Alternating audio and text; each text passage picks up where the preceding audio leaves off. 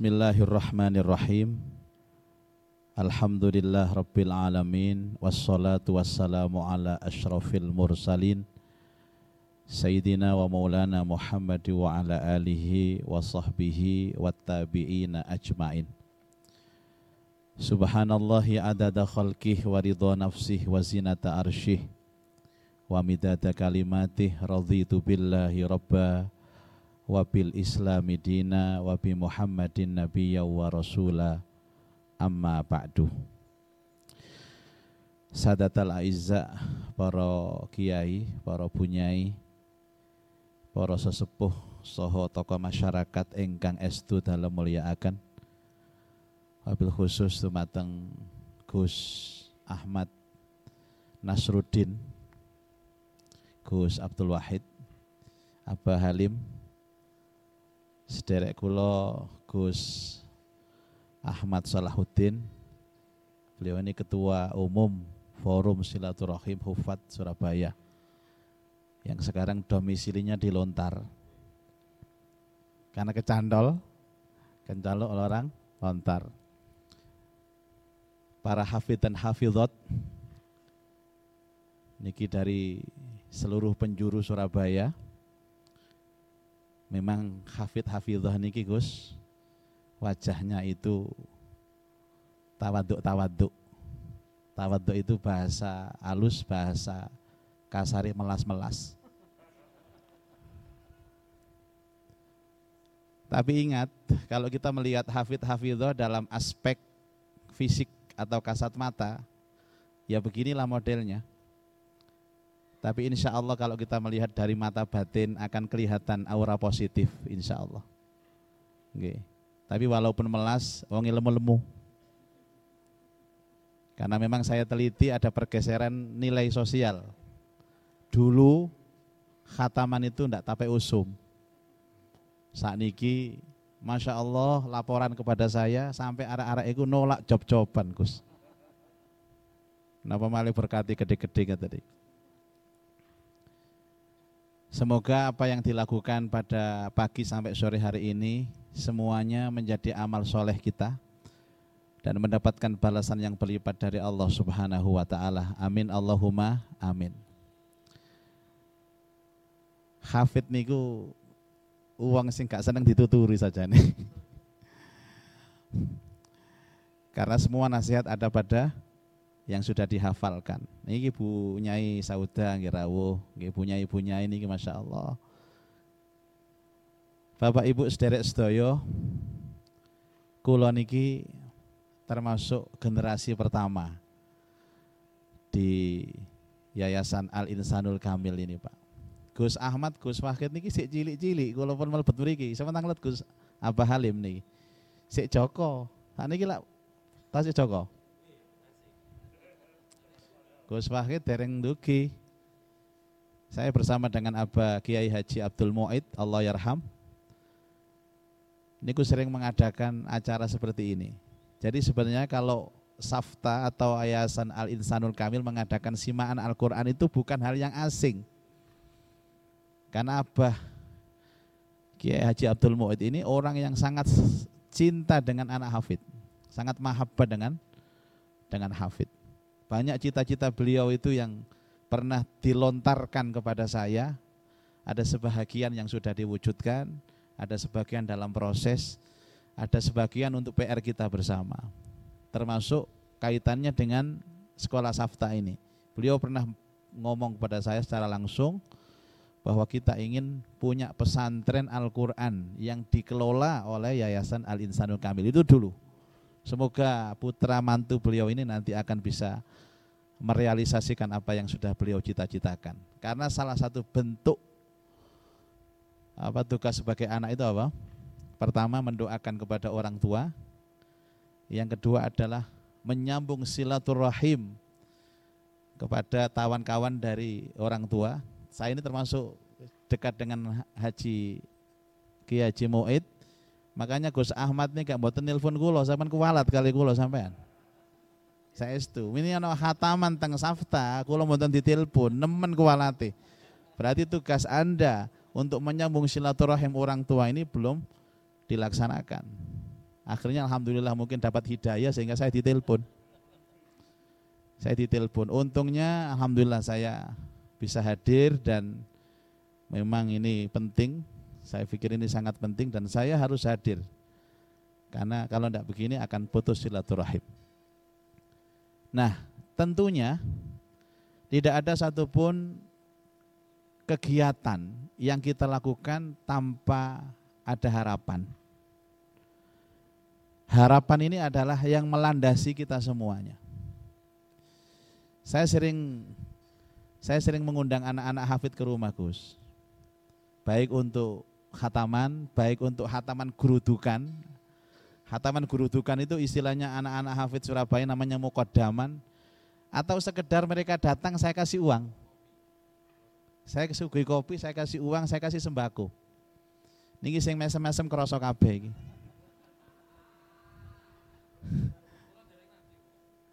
Kenapa Bapak Ibu? Karena saya kan punya harapan. Saya punya harapan bagaimana rumah saya barokah.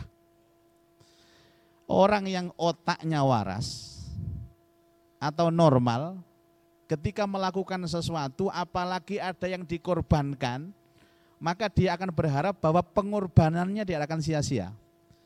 Dan dia berharap bahwa pengorbanan atau sesuatu yang dia keluarkan mendapatkan timbal balik puluhan bahkan ratusan atau ribuan kali lipat. Katanya Gus Ahmad, niki menggos-penggos kula ngadakno acara niki. Taruhlah ya, mohon maaf. Seandainya acara ini habis 50 juta umpamanya. Misalnya kalau tinggal yang amplopnya tebel nih gua. Kalau kalian tinggal jenengan punyai pun tanda tangan sedaya kula dereng mbono muka jatah iki engko. Karena pernah saya diundang ini Gus Ahmad kelalen. Tapi kan akhirnya dikirim ke sana. Muga-muga gak kelalen nggih.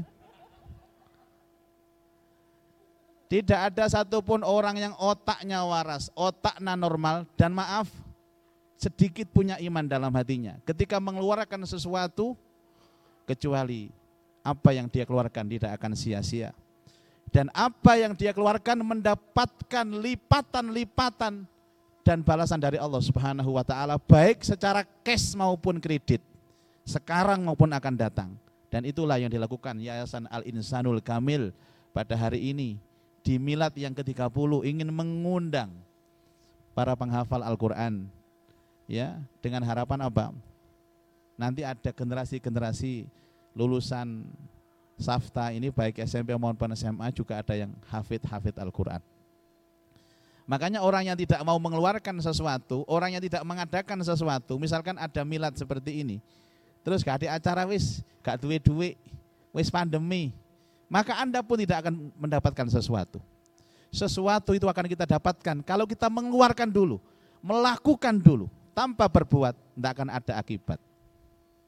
Niki jane rahasia lho Mbak, Mas. Ini mboten safta, mboten kula beberaken saestu niki. Niki informasi mahal niki.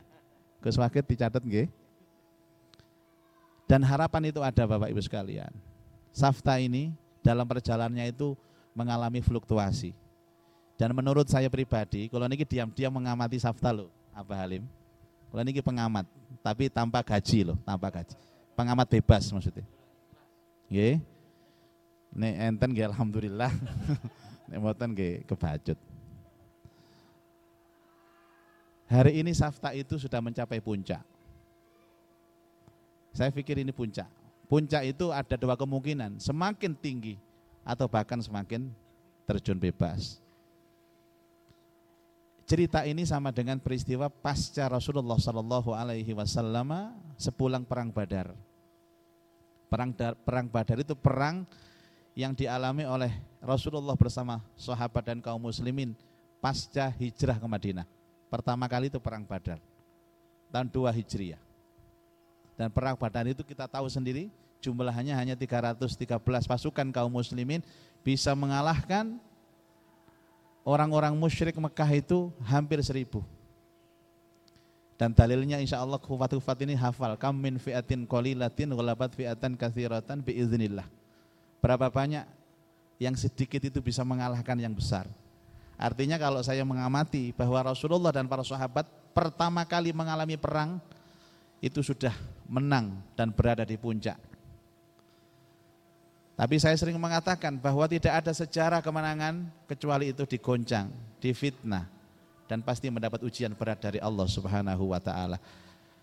Kiai-kiai bunyai niki sing rumah tangga wis lawas-lawas niki ngapun tentang let nggih bunyai. Jenengan kali Pak Yai pun rotok belenger ta. Pun nemen belengere.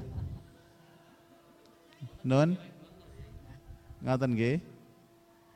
Kadang kalau niki di WA kali bunyai-bunyai ini, Gus ngapunten kalau buka ngitung mriki. Kula niku sajane mendambakan suami seperti Yai Muzaki. Aku loh.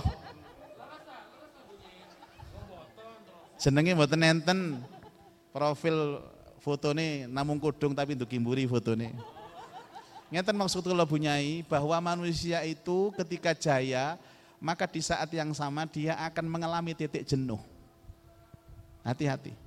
Jenengan pun lanyah kali Quran, maka akan muncul titik jenuh untuk waras deres Quran. Hati-hati. Saestu. Kula niki sekolah sampai dukur mengalami titik jenuh. Sampai kita itu bosan dengan namanya membaca buku, bosan dengan sekolah. Dan itu biasanya penyakit itu ada ketika di puncak. Nah, disitulah setan masuk. Jadi setan itu kalau sudah masuk, itu selalu pada saat hati di titik jenuh. Makanya kalau suami sudah mulai jenuh dengan istrinya, disitulah masuk yang disebut wanita ketiga. Niki mboten pengalaman mboten. Namung teori mawon kula. Sing pengalaman nggih sing kupluke enten logone niku lho.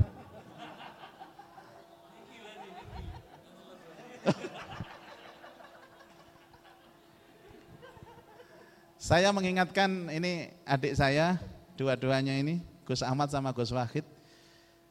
Pada saat itulah ayo dijaga bareng-bareng. Ayo dijaga bareng-bareng. Karena rongrongan, mungkin ujian, mungkin fitnahan, mungkin apa saja yang terjadi, hal-hal yang sifatnya kecil akan menjadi besar. Ketika posisi hati ada di titik jenuh. Titik jenuh itu Bapak Ibu, kalau tidak dirawat lagi, tidak dibangkitkan lagi, akan muncul namanya as-sukht, dalam bahasa tazkiyatun nufus. Apa as-sukht? Kebencian. Misalkan ustadz-ustadzah yang ada di sini itu sudah mulai ada titik jenuh. Enggak tahu faktor titik jenuh itu macam-macam. Maka akan muncul rasa geting, rasa kebencian. Kalau sudah geting, kalau sudah benci, enggak akan ada baiknya orang benci itu. Mbok wapi yo nopo.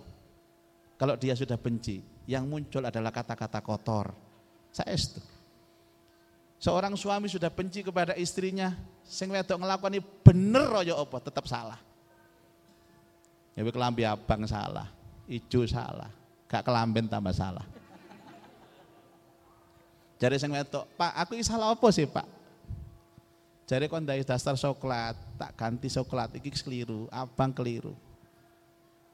Ketahuilah bahwa penyakit dalam keluarga, penyakit dalam yayasan, penyakit dalam perkumpulan, ketika masing-masing sudah setan masuk menanamkan rasa benci itu. Makanya kan ada hadis yang menyampaikan bahwa setiap suami yang keluar dari rumahnya, itu setan mengintili dia. Sampai akhirnya dia pulang di malam hari, pertama kali melihat wajah istrinya, yang ada adalah kebencian. Sehingga doa pertama kali suami melihat istrinya, ketika baru datang, apa? Membaca ta'awud. Wong lanang pertama kali teko nang omahe, nek ndelok sing wedok, langsung maca a'udzubillahi minasyaitonirrajim.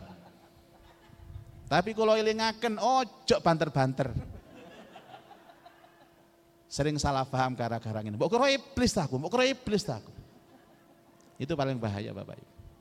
Yang ada istilah udang di balik batu, ada musuh dalam selimut, itu istilah-istilah yang bermula dari titik jenuh, yang tidak dijaga, yang tidak dirawat, dan bablas tanpa kontrol. Dan inilah yang terjadi. Nah, Al-Quran itu muncul dengan kelembutan hati, dengan ulfah. Maka huruf alif yang ada di Quran yang kita baca ini huruf ulfah, kelembutan hati. Al-Quran itu bisa mendinginkan suasana yang panas, ya. Al-Quran itu bisa mendekatkan sesuatu yang jauh. Al-Quran itu bisa menjadikan sesuatu yang tidak mungkin akan menjadi mungkin, karena ayat itu ada di dalamnya. Inna dzalika 'alallahi yasir, sesungguhnya semua itu mudah bagi Allah. Kula niku wau teng Gus Ahmad Sanjang, Gus kula niki kontrake per jam napa per menit? Kalau ini saniki rada komersial loh saniki, ya. Muzaki yang dulu dengan Muzaki sekarang berbeda loh Abah Halim, nggih. Rumiyen biyen kula niku mriki loh, sampean tekan Gus Solah niki kali Gus Fuad nika, Kyai Fuad. Kula niki teng Safta anggar enten semaan kali Abah Mu'id suruh buka. Setiap kali buka sampai khatam nutup pinten jam kula lakoni. Sakniki mboten purun, nutup tok kula teng mriki. Kan ada kenaikan level ngoten, masuk pancet mawon. Lah harapan kebaikan-kebaikan itulah yang sekarang dituangkan dalam sebuah acara majelis khatmil Quran. Karena itu seakan-akan Safta ini mengajak kepada kita semua punyai, kiai, sampean rewangilah Safta ini. Sampean rewangilah insan kamil ini. Walaupun rewang itu hanya dalam bentuk, bukan hanya support doa melalui barokah Al-Quran. Ini kira-kira yang pertama. Niki sing pertama lho nggih. Sing pertama niki. Jatahe rolas niki. Jatahe rolas nggih, tapi kalau sampai akan kali mawon sing sedasa monggo diundang malih. Bapak Ibu, ngoten. Yang kedua, kesadaran penuh. Kalau kinten pengurus yayasan sadar bahwa Safta ini tegak tidak bisa sendirian. Insanul Kamil ini tegak tidak bisa sendirian. Atas kesadaran itulah maka kita berbuat sesuatu apapun yang kita perbuat. Tadi dikatakan Gus Ahmad, kalau acara ini mungkin bisa dilaksanakan setiap tahun, alhamdulillah.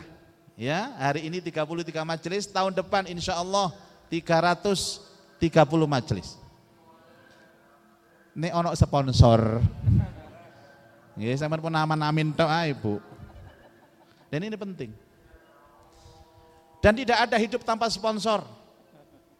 Tolong semua yang hadir di sini, coba pandang saya semua. Tolong tatap mata saya. Kula niki sak dedeg sak pengadeg. Barang sing kula damel dikeki wong kabeh. Kopluk hadiah dari orang. Kelambi niki hadiah dari orang. Sarung apalagi. Arloji kok terus sama Gus. Cuman maaf, ini bukan dari Safta, bukan dari Safta. Saya hanya bercerita semua yang melekat dalam tubuh saya, sak dedeg sak pengadeg, ujung rambut sampai ujung kaki, semua dari orang, Bapak Ibu. Mungkin yang daleman saja yang tidak, karena ukurannya kan privat, tidak ada yang tahu. Saya kapan ke itu XL, sekarang XXL. Ini yang kurus dulu. Gini Bapak Ibu, dadi wong ojok sombong. Kita diciptakan Allah serba terbatas. Kalau kita merasa sombong, disitulah kehancuran kita. Qarun itu ditenggelamkan oleh Allah. Qarun ditenggelamkan oleh Allah gara-gara sombong. Dia mengatakan, dari mana kau dapatkan itu? Dari mana kau dapatkan harta yang banyak itu? Dia menjawab, qala innama utituhu ala ilmin indi. Aku mendapat ini karena aku punya kemampuan, aku kreatif, aku profesional, aku hebat. Mudah-mudahan Insanul Kamil itu dan seluruh aparatnya, seluruh anggotanya, seluruh keluarga besarnya dihindarkan oleh Allah dari sifat sombong ini. Walaupun di daerah Surabaya Barat, terus terang saja ini Safta ini terbesar. Saya mboten ngelem terus diundang mana mboten. Ingat, kesombongan itu akan membuahkan kehancuran. Apa yang terjadi akhirnya fakhasafna bihil ardh. Fakhasafna bihi wa bidarihil ard. Kami tenggelamkan Qarun sak gudang-gudang uangnya. Nah, kita minta bantuan para hafidh, hafidhoh, punyai, Pak Yai, Ustadz-Ustadzah, nyuwun tolong, sama dongaaken. Itu artinya apa? Kita tampil menjadi orang yang sadar penuh bahwa kita berdiri tidak mungkin kecuali tanpa orang lain. Itu. Dan bantuan itu selalu dua, maaf, bantuan yang sifatnya physically, sifatnya yang nampak, yang zahir, ada bantuan yang tidak nampak, yang disebut dengan bantuan spiritual itu atau bantuan doa. Nah, dua-duanya inilah yang akan kita lakukan sekarang. Jadi memunculkan rasa tawadhu dengan kesadaran penuh bahwa kita tidak mungkin hidup sendirian. Nah, untuk para hufat juga bisa mengambil manfaat. Makanya inilah yang disebut dengan sinergi. Sinergi itu adalah saling mengambil manfaat, ya. Nah, apa yang diambil dari sini para hufat? Saya pikir begini, memang semakin banyak acara seperti ini semakin bagus loh Gus. Saya melewati Gus Solah ini mencanangkan, ya, mencanangkan tentang program bagaimana kita itu sering berkumpul untuk mengaji Al-Quran. Ini di beberapa bulan terakhir ini kan full ya, acaranya Hafid ini full. Supaya ngalap manfaat, jadi safta mengalap manfaat kepada para Hafid, Hafid-Hafid juga ngalap manfaat kepada safta. Saya tidak tahu bentuk ngalap manfaatnya seperti apa. Yang lihat, yang nampak itu ya adanya berkat yang ada di hadapan kita itu. Juga ada kresek-kresek ya yang mengiringi berkat itu. Ini namanya sinergi Bapak Ibu. Nah, saya mengingatkan kembali, saya berkali-kali itu maaf Pak, maaf. Saya bukan ini kemelinti nuturi panjenengan tidak.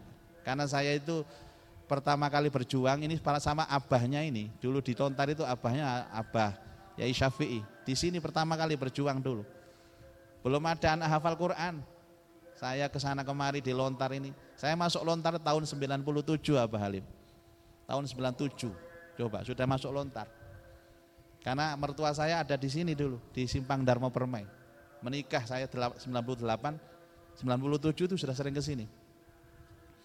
Kenapa demikian Bapak Ibu? Semua saya lakukan. Bukan untuk apa? Karena ilmu Allah yang dituangkan di Quran itu amat sangat luas. Dari mana kita ambil silahkan sesuai kemampuan. Jangan bilang tidak bisa, jangan bilang menyerah.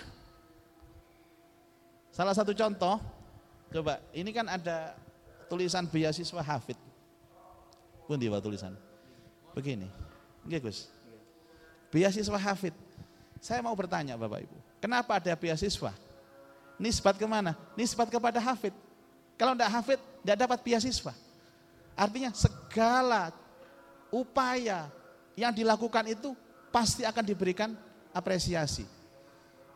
Ini saya baru datang dari Jakarta kemarin, mengikuti Musabaqah Hifzil Quran was Sunnah yang diadakan oleh Dubes Arab Saudi di Jakarta. Ini Jawa Timur ada yang menang. Hadiah pertama itu 100 juta. 100 juta. Yang kedua itu 75 juta. Yang ketiga 50 juta. Plus umroh dan haji. Karena yang punya haji kan mereka. Sekarang dipikir begini, kenapa mereka mendapat 100 juta? Karena mereka telah berupaya untuk jadi juara.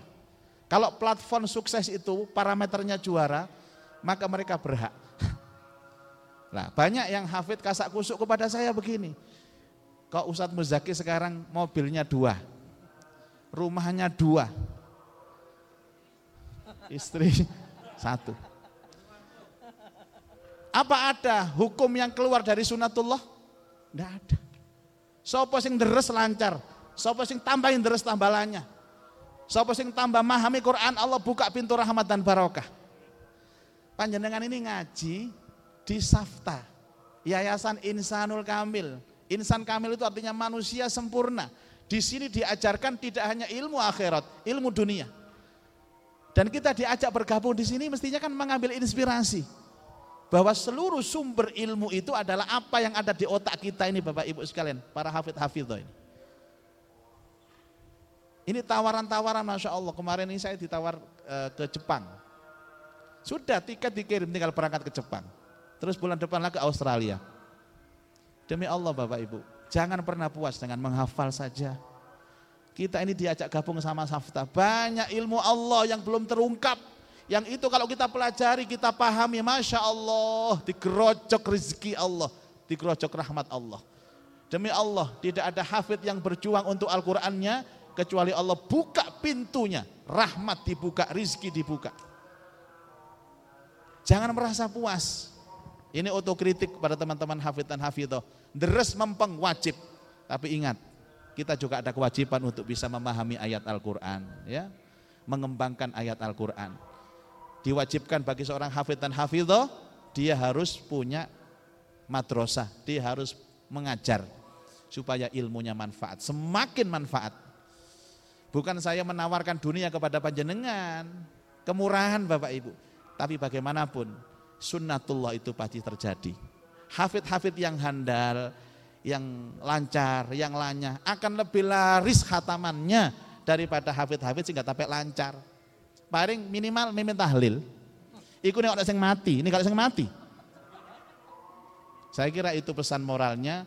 Jadi insya Allah inilah yang disebut dengan bersinergi, saling mengambil manfaat. Insya Allah bi barakatil hufat wal hafizat yang hadir di sini dan keikhlasan hati panjenengan sedaya untuk mendoakan Yayasan Insan Kamil ini semua dikabul oleh Allah Subhanahu wa taala sehingga Insan Kamil ini ke depan akan berkembang, maju, dan banyak sekali dirasakan manfaatnya untuk masyarakat sekitar dan juga kepada kaum muslimin pada umumnya. Terima kasih dan mohon maaf.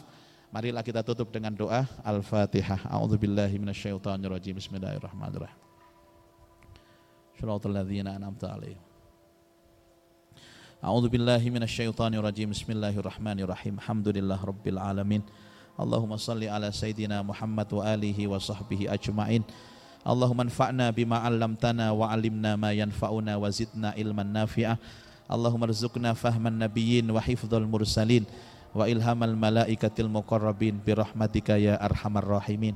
Allahumma barik lana fi umrina wa barik lana fi rizqina wa barik lana fi auladina wa barik lana fi hayatina dunya wal akhirah bi rahmatika ya akramal akramin wa ya arhamar rahimin. Rabbana atina fid dunya hasanah wa fil akhirati hasanah wa qina adzabannar. Wa sallallahu ala sayidina Muhammadin khairi khalqihi wa ala alihi wa sahbihi wa baraka wa sallam. Walhamdulillahi rabbil alamin. Assalamualaikum warahmatullahi wabarakatuh.